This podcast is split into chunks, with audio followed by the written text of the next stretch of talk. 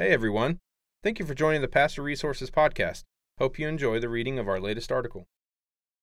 The perfect church. This is one phrase I've been told over and over again throughout my time in the church world. There is no perfect church. I hate this statement, passionately hate it, when people say this to me. Why? Because it makes us sound lazy and it allows us to make excuses, and it's wrong. There is a perfect church, the one that Jesus established. Jesus didn't become one of us, die for us, and then say, Hey, I think I'll start the no perfect church to help redeem the world.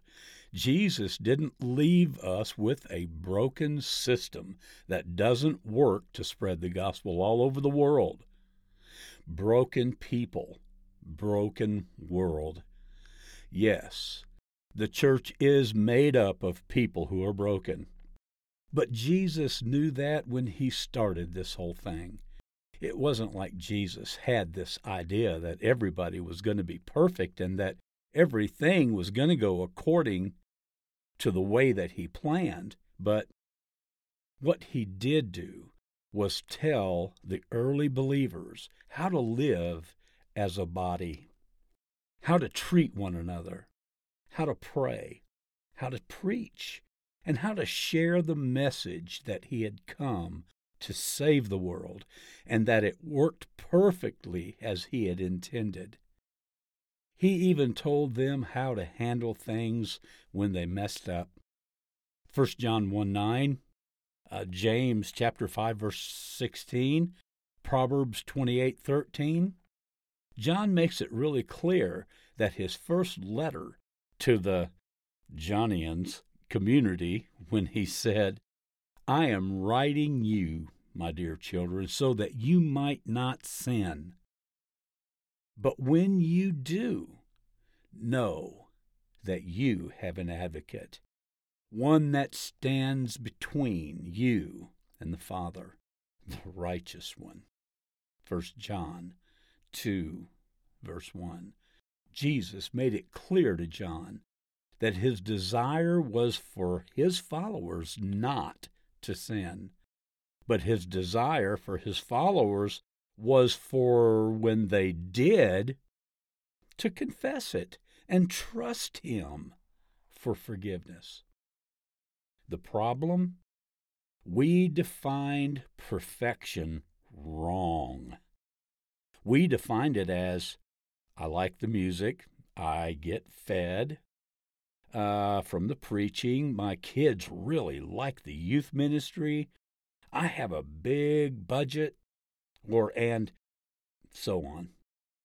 And then, as soon as one of those get off track, or as soon as we find ourselves in a, a broken relationship and, and unable to resolve the conflict, or as soon as we don't like where the money goes, or as soon as I'm I'm just not getting fed, then we decide to begin to look for another place to worship.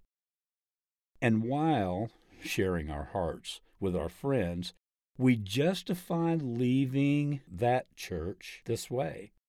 I know there's no perfect church, but I like the music. Scripture is clear. We are to sing hymns and praises together. We are even going to do this in heaven, as seen by John in the book of Revelation. However, here we think we must have the right style, volume, songs, etc., for us to connect with the Lord. Sure, there are some guys who lead that I literally get more into the music with. Those guys are typically better artists, more talented with their voices or instruments, and either are or could be making a lot more money in the music industry than on Sunday AM worship services. My inability to engage during worship is much more about my lack of depth than it is about the guy on stage. Next, I learn from the preaching more or the teaching. I have always loved the quote, if you're not feeding, it's because you're not eating. Do you have a daily time when you read your Bible and spend time studying and memorizing it on your own? If you answer yes, then you may be missing some things during your time with the Lord. You may not be hearing some things correctly from Him. I'm just saying, I've yet to see the scripture where Jesus tells us to grade our church experience the way that we do. But yet, we do. My kids really like the youth group.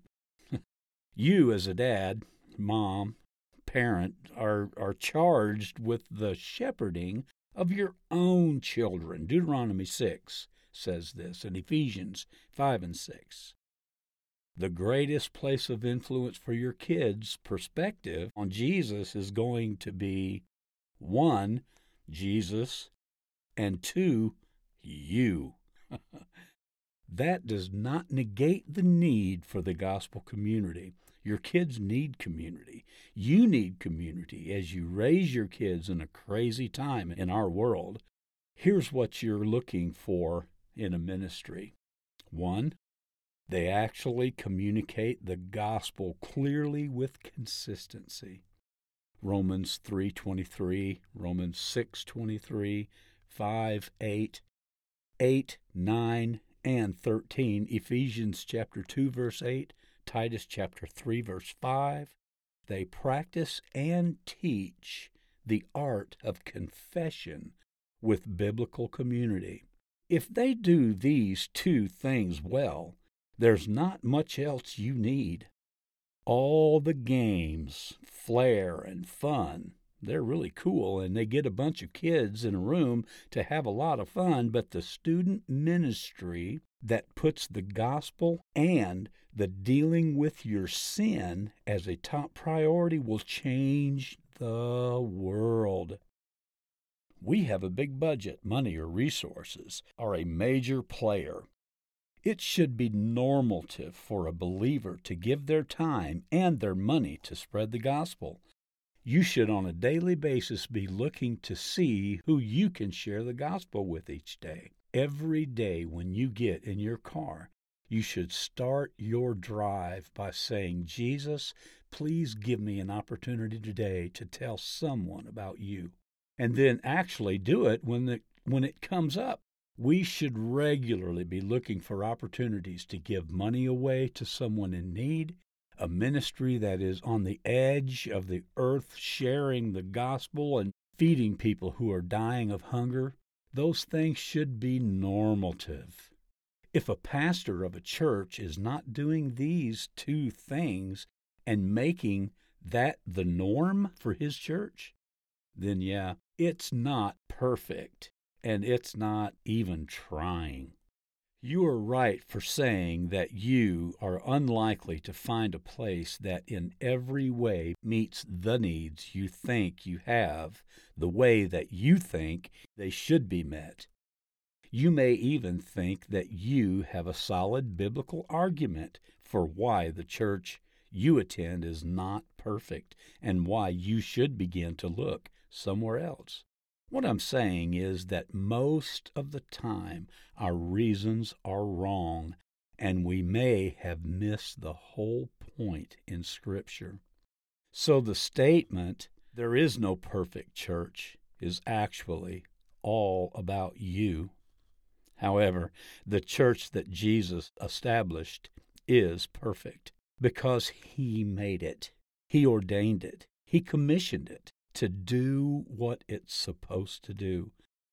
The problem is we quit doing it. Yes, I've left the church before because I did not like something, and that was about me. It was my imperfection and projecting upon something else, so I didn't have to look at me, so I didn't have to deal with my issues, so that others didn't know that I was not right.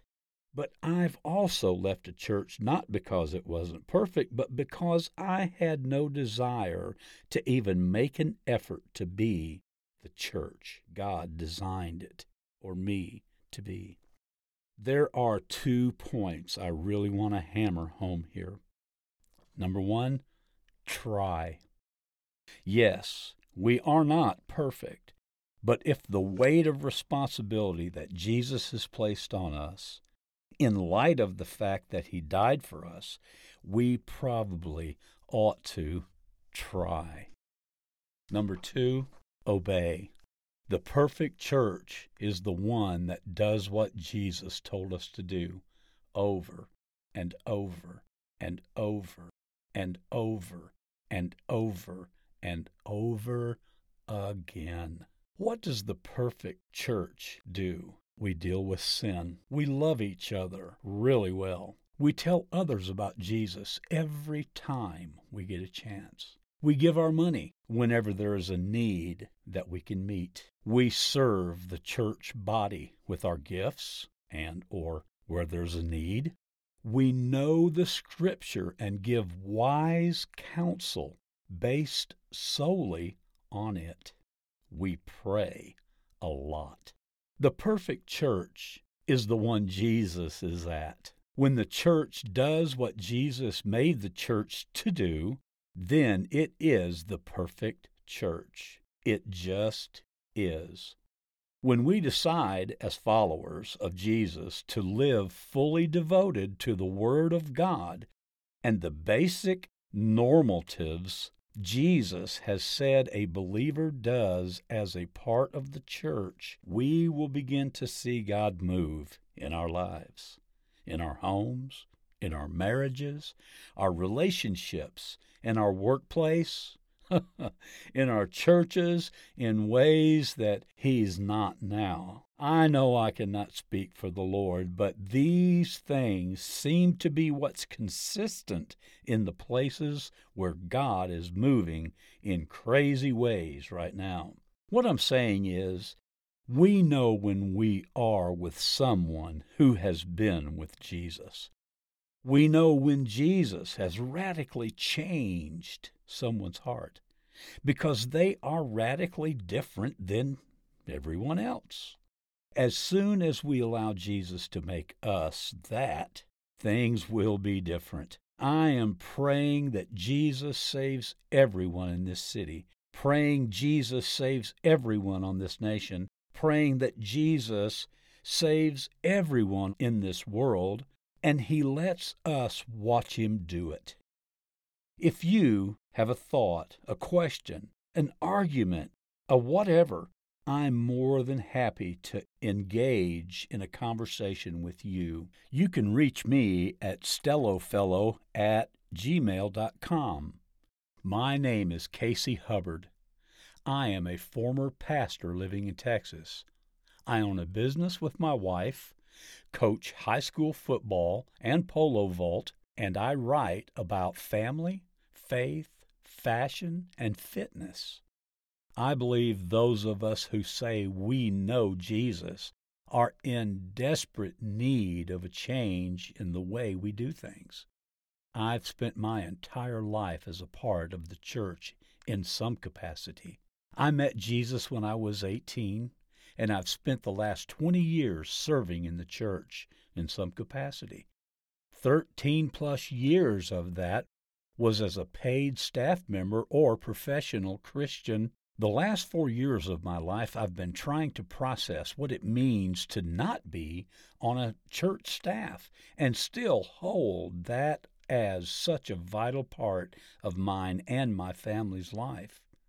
It's been educational, to say the least, having lived on this side of the table now for a few years giving me a better understanding of what I was truly asking the people who sat in the churches I served in to do, trying to find a way to appropriately handle all that I have experienced in the church, I decided to begin to write. You'll find more articles and podcasts at www.stellofellow.com. Thanks again for listening to the Pastor Resources Podcast. To read all of our articles, head over to pastorresources.com and don't forget to subscribe to our podcast for more articles and special interviews.